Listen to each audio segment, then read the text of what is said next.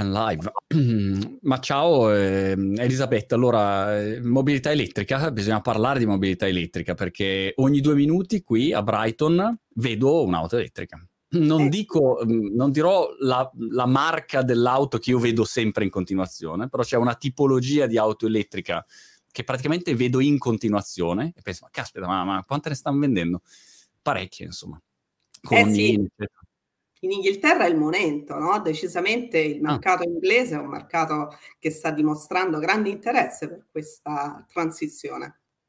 Ma secondo te l'interesse c'è perché in questo momento col costo eh, appunto del petrolio eccetera uno dice ma mi conviene prendere l'auto elettrica per un fatto così economico o secondo te o in base anche ai dati che avete voi è un fatto di consapevolezza complessiva sull'impatto che ha un'auto elettrica rispetto a un'auto normale? Cioè, quali, quali motivazioni vedi perché dici che questo è il momento?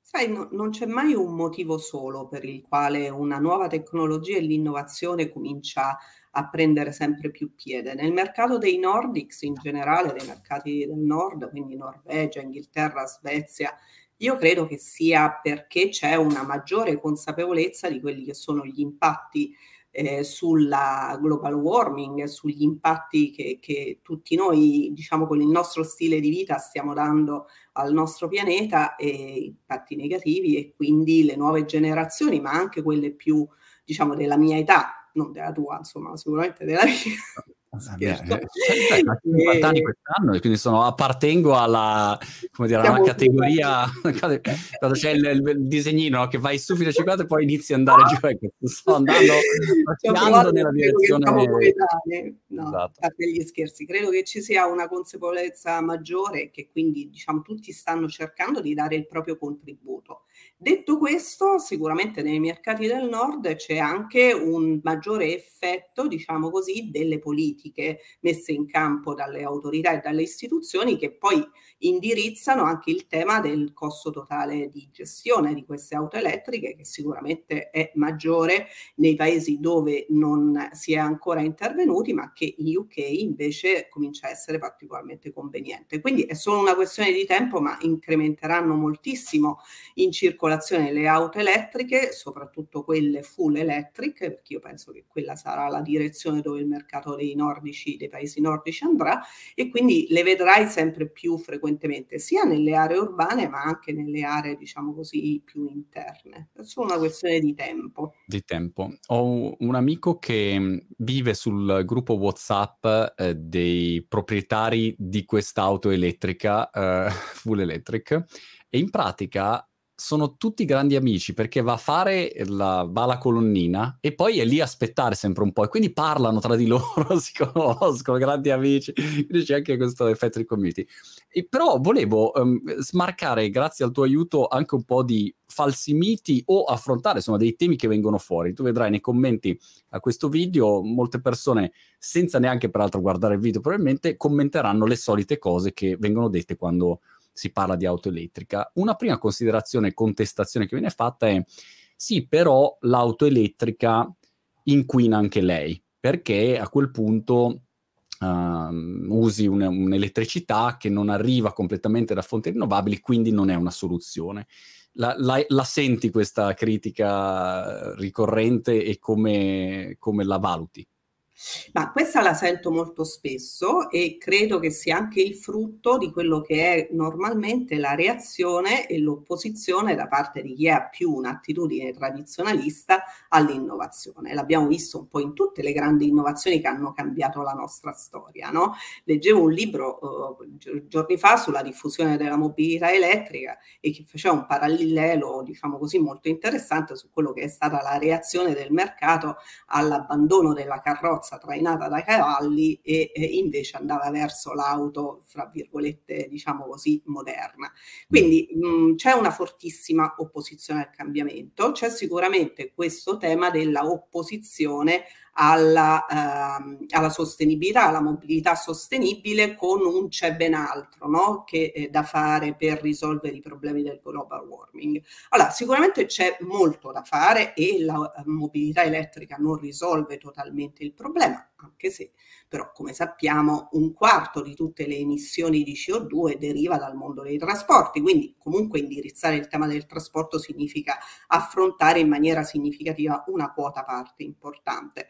Eh, sicuramente le fonti di eh, energia, di eh, energia elettrica che vanno utilizzate per poter dire che l'auto elettrica è totalmente sostenibile devono essere fonti rinnovabili, cosa che nel caso di Enel X-Way è vera nel 100% delle nostre, eh, del nostro erogato, cioè dell'energia che viene erogata dalle nostre colonnine. È anche vero che in generale l'auto elettrica è molto più efficiente dell'auto a motore endotermico, cioè fatto 100 l'energia che viene inserita in un motore elettrico, 80% è la potenza, cioè la, il, le, la trasformazione di energia in movimento e quindi vuol dire che ci sono meno sprechi. Se andiamo a guardare questo stesso fattore di conversione sul mondo invece più tradizionale con i carburanti fossili l'efficienza, diciamo così, è molto più bassa e quindi se ne perde molta per strada e di conseguenza l'impatto sulla eh, emissione di CO2 deriva anche da una min- minore efficienza energetica del vettore che viene utilizzato. Quindi in sintesi, Uh, è vero che se noi mettiamo nell'auto elettrica energia non da fonti rinnovabili, non stiamo dando il nostro contributo per la origine, ma è anche vero che l'auto elettrica è molto più efficiente e quindi bisogna, necessita di meno energia per ottenere lo stesso risultato. A me colpisce comunque che questa critica arrivi da chi ha un'auto, chiamiamola normale, per, per fino a come è stato fino a qualche anno fa, che sei sicuro che è pessima al 100%, cioè non è che stai, stai facendo qualcosa di positivo per piacere, cioè in un caso sei 100% sicuro che quella roba lì non va bene. Di qua puoi fare mille critiche, mille cose migliorare, ma eh, senz'altro, come dire, è un passaggio migliorativo importante. Ecco, quindi questo ah sì, hai perfettamente ragione. La logica ti porterebbe a dire che da qualche parte devi anche iniziare. Magari non sarà la soluzione migliore. Il caso dell'auto elettrica, secondo me, lo è, però ehm, io credo che per risolvere il tema del global warming, dell'impatto, diciamo così, del footprint, del carbon footprint, da qualche parte dobbiamo iniziare e quello dei trasporti è il modo migliore per iniziare. Poi sicuramente dobbiamo associare tutta una serie di comportamenti più virtuosi che ciascuno di noi deve assumere e indubbiamente eh, quello che stiamo osservando nel mondo dei trasporti va in questa direzione. Eh, al di là degli scherzi, le nuove generazioni, diciamo, non solo sono molto più attenti alla sostenibilità dell'auto, ma sono anche più, eh, diciamo così, critici nella necessità di dotarsi ciascuno con un'auto di proprietà, quindi sicuramente i trasporti vengono più visti oggi come un servizio piuttosto che come un bene, diciamo così, da possedere e magari da utilizzare per gonfiare il proprio ego o le proprie passioni, diciamo, no? Quindi in una maniera sicuramente più utilitaristica e molto più pragmatica. Adesso, al di là della battuta, nessuno, dei, eh, ad esempio mio figlio, non ha mai pensato di chiedermi un'auto di proprietà per i suoi 18 anni, non fa parte sicuramente della scala delle sue priorità priorità. Va tranquillamente in sharing, va tranquillamente con i mezzi pubblici, quindi quello è indubbiamente un altro comportamento, una tendenza che aiuterà moltissimo a ridurre l'impatto dei trasporti sulla emissione di CO2. Però ciascuno di noi deve dare il nostro contributo, no? Io penso questo sia certo. un po' il ragionamento e quindi i paesi del nord sono sicuramente molto più attenti a queste tendenze e quindi stanno aprendo la strada e lo stanno facendo in maniera molto intelligente, anche dimostrando al tutto il resto dell'Europa che la transizione energetica può partire dai trasporti e lo può fare in maniera virtuosa, quindi trasformando posti di lavoro, trasformando competenze e soprattutto trasformando quella che è un'esigenza magari di eh, sostenibilità anche in un'esperienza di cliente molto più ricca, molto più completa, perché poi guidare un'auto elettrica quando ci sali, diciamo così, e fai questa esperienza, è vero che fa bene all'ambiente, ma fa bene anche a te perché è molto più rilassante. Non so se tu hai mai provato a guidare un'auto elettrica. Sì, assolutamente. E devo dire che a naso adesso io poi non ho una, una statistica insomma affidabile, però mh, mm, mi sembra abbastanza evidente che chi passa all'elettrico poi non è che torni facilmente indietro. E poi magari è una mia percezione rispetto appunto ai, agli amici che vedo in giro, però mh, insomma c'è, c'è, come dire un cambio, proprio un cambio dove dici adesso uso, uh, passo da, dal cellulare normale dei tempi, no? da BlackBerry all'iPhone, poi non è che torni a usare BlackBerry, insomma, una volta che sei passato, sei passato. Ecco, questo è un è po' la proprio così, io credo che il paragone col mondo della grande innovazione che c'è stata nelle telecomunicazioni quando siamo passati dai telefoni tradizionali, cosiddetti feature phone, a quelli che sono gli smartphone, è molto simile a quello che stiamo vivendo nel mondo della transizione nei trasporti e ci sono un po' tutte le tappe che abbiamo percorso in quella grande esplosione, quella rivoluzione che guarda caso ha rivisto i paesi del nord essere eh, i primi no? ad affrontare eh, e a, a, aumentare in termini di utilizzo la penetrazione degli smartphone. Analogamente questo sta avvenendo per gli, le autovetture elettriche. Sarà forse che magari il, la percentuale di innovatori è maggiore rispetto al nostro paese. Però è anche vero che in Italia, una volta che l'innovazione viene percepita come eh, utile per il mercato di massa accelera in maniera significativa in termini di penetrazione e noi poi recuperiamo sempre il mm. tempo perso, anzi superiamo no, gli altri paesi in termini di penetrazione. Questo è avvenuto anche per gli smartphone. Oggi sì, sì. Anche i social, per dire, all'inizio siamo partiti dopo e poi siamo diventati grandi. Sì, abbiamo bisogno un po' di, diciamo, di tempo in più per partire, però poi una volta che ne capiamo i benefici diventiamo degli strenui sostenitori. Sì. Un'altra critica che viene fatta è quella delle, delle, ricariche, diciamo, delle colonnine, non ce n'è abbastanza, ci si mette troppo tempo. Che situazione c'è in generale? ecco, in Italia, ma sono curioso anche se hai dei dati, insomma, qua in Inghilterra o da altre parti, ecco, qual è la situazione? Ma sicuramente quello della, della ansia, diciamo così, da uh, disponibilità o da, da, autonomia è uno dei temi prevalenti, anche se non è il più uh, ricorrente quando facciamo le ricerche di mercato sull'attitudine del mercato, diciamo, mass market all'adozione dell'auto elettrica. Eh, è in realtà, come dicevi giustamente, un falso mito perché nessuno di noi, penso, uh, percorre più di 400 km, diciamo così, mediamente al giorno. Ci può succedere, ma vuol dire dire che stiamo affrontando un viaggio e in quel caso dobbiamo sicuramente pianificarlo. Allora, anche questo è un tema che riguarda un po' le prime autovetture che stanno aumentando in maniera significativa in termini di autonomia, in termini di performance e riguarda soprattutto il fatto che eh, guidare un'auto elettrica comporta una modifica importante delle abitudini di consumo. È indubbio che chi guida un'auto elettrica non deve pensare di arrivare in riserva per ricaricare mm. l'auto, auto, come si fa un po' con, eh, con l'auto tradizionale, ma deve cambiare un po' il suo stile di vita e, e, deve farlo diciamo con dei continui rabbocchi o dei pit stop che diventano parte del viaggio stesso. Cioè in altre parole si va a ricaricare a destinazione quando magari si va a fare la spesa, mm, se si parcheggia diciamo di fronte a un centro commerciale si dovrà cercare una infrastruttura di ricarica, di ricarica e tra l'altro diciamo questo consente anche di trovare un parcheggio più facile in questa fase, quindi insomma niente male.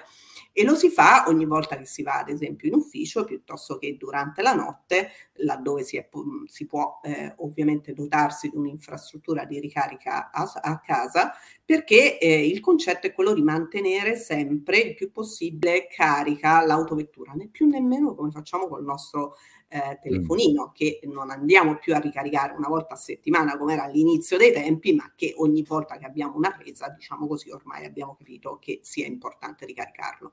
Allora, questo delle infrastrutture di ricarica è sicuramente un tema importante che stiamo come Enel Way cercando di affrontare in maniera strutturale, in maniera ovviamente sinergica con altri interlocutori nel mercato per cercare proprio di togliere dal tavolo questa percezione e quindi dotando il paese di un numero di punti di ricarica che sia adeguato rispetto alle percorrenze medie e soprattutto rispetto alle abitudini di consumo. Quindi in ambito cittadino, con una penetrazione di infrastrutture di ricarica importante, soprattutto in quella fascia di velocità di ricarica media e medio-bassa, quindi cercando di andare a indirizzare le esigenze di ricarica cosiddetta a destinazione, quando arrivo al centro commerciale piuttosto che quando arrivo a casa o in ufficio, ma anche le grandi aree di comunicazione o vie di comunicazione con infrastrutture di ricarica ad alta potenza, dove mm. posso nel mio viaggio fermarmi un attimo, prendermi un caffè e fare il pieno di energia per poi ripercorrere un numero significativo di chilometri. E a che punto siamo?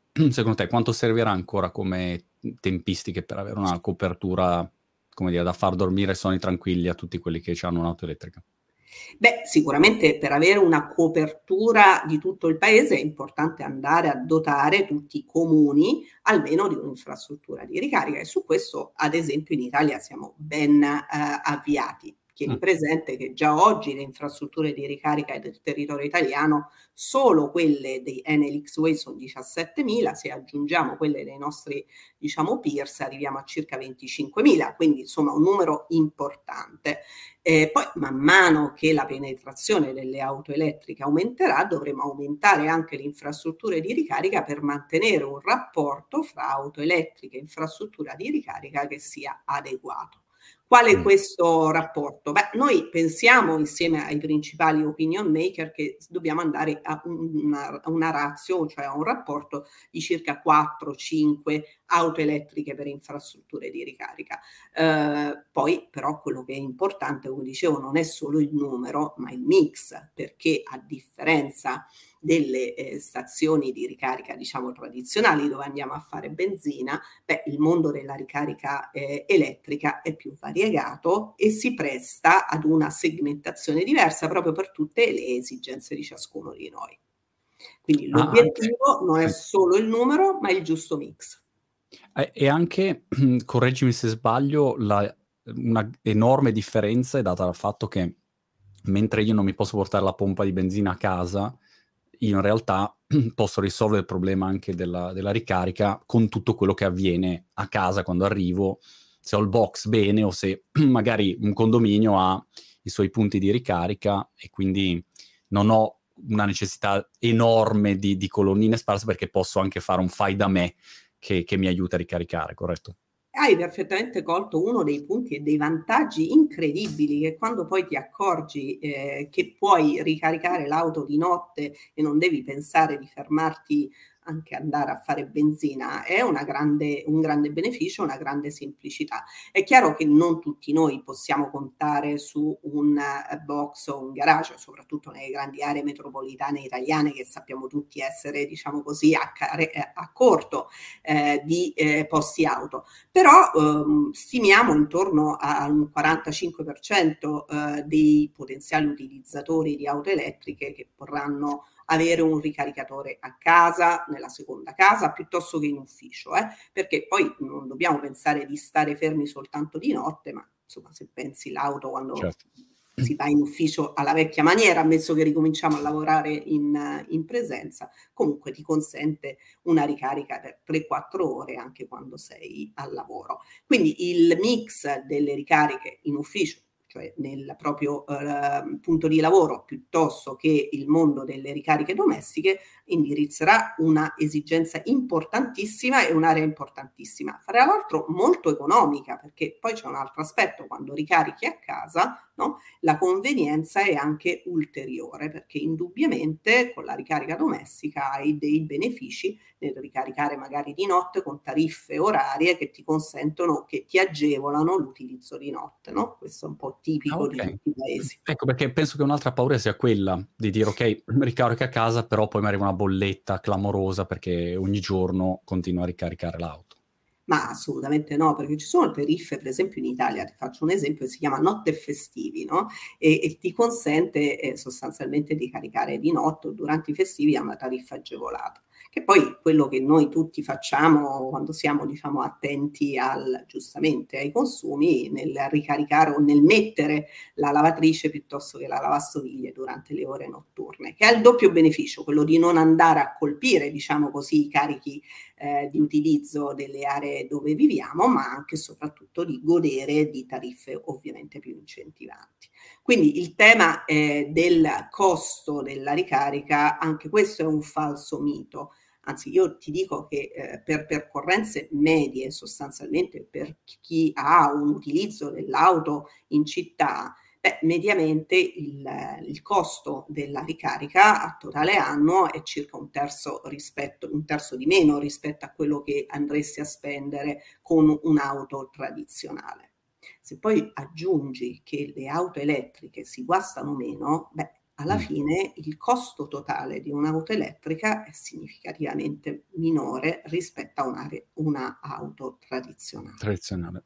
Mi dici invece del mondo del turismo, visto che, mh, mm, come dire, ci sono sempre, se vai in un albergo qua in, in UK, ha sempre uno spazio dedicato con le colonnine, eccetera, eccetera.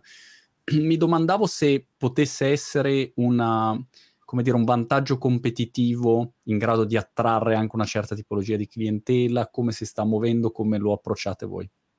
Beh, il mondo dell'ospitalità ha capito subito che deve dotarsi eh, di infrastrutture di ricarica per i propri clienti, anche per attrarre un segmento di clientela che in questo momento, in questa fase di sviluppo del, delle auto elettriche, peraltro è particolarmente interessante dal punto di vista del mondo dell'ospitalità e della ristorazione. Quindi sì, è un vantaggio competitivo ed è uno dei servizi che viene dato alla clientela, un po' come sempre facendo facendo un po' quel paragone che dicevamo prima, quando eh, gli hotel no, dicevano che eh, le telefonate erano incluse piuttosto che il wifi era incluso nel certo. costo della stanza e questo rappresentava un criterio di scelta. Quindi ad esempio nei grandi social che utilizziamo per oh, selezionare un albergo piuttosto che un altro, sempre di più nella descrizione si trova no, proprio questo aspetto dotato di infrastruttura di ricarica.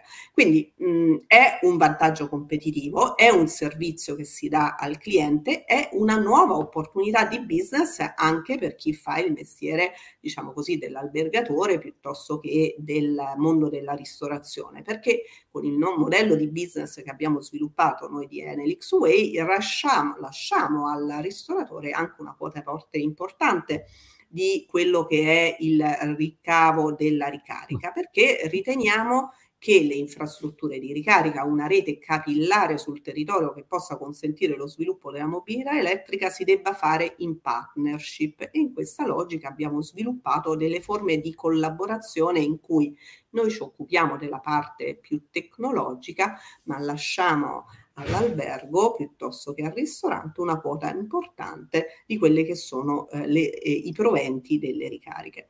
Peraltro, mh, in un paese bello come l'Italia, ma anche come la Spagna o come tutti i paesi in cui operiamo, è anche uno Mi piace come tu non abbia detto il Regno Unito, insomma, questo lo voglio dire. Sai che siamo anche il Regno Unito, cioè puoi trovare i ricaricatori. Con una diciamo, bella pioggia, pioggieggiata. Beh, insomma, non mi veniva proprio lo stesso esatto. paragone, Subito, ecco, perché ci sono altri vantaggi in UK, eh, esatto. per esatto. No, però credo che sia anche un modo per far conoscere le eccellenze italiane. Per esempio, sempre di mm. più stiamo ricevendo da parte di alcuni, mh, alcuni produttori agricoli la richiesta di dotarsi di infrastrutture di ricarica per cercare di attrarre nuovi potenziali utilizzatori che magari mentre si ricaricano no, provano una degustazione del vino piuttosto che un buon pranzo. Al di là diciamo, del fatto che eh, questo può dare un'opportunità al viaggio, diciamo così, di assumere una nuova modalità, una nuova esperienza e che quindi ritorna, diciamo, restituisce un po' eh, di quello che è eh, il gusto no? di viaggiare all'interno delle nostre, delle nostre regioni, credo che sia anche un'opportunità per farsi conoscere e quindi è qui che nasce la partnership col mondo dell'ospitalità. Voi come presenza in LXWay um, do- dove sta principalmente? Siete principalmente italici, siete europei, siete globali? Come vi muovete? No, noi abbiamo un'ambizione eh, di essere un operatore globale perché le economie di scala nel trasporto sono fondamentali. E è chiaro che eh, la mobilità, proprio per definizione, è una mobilità senza confine.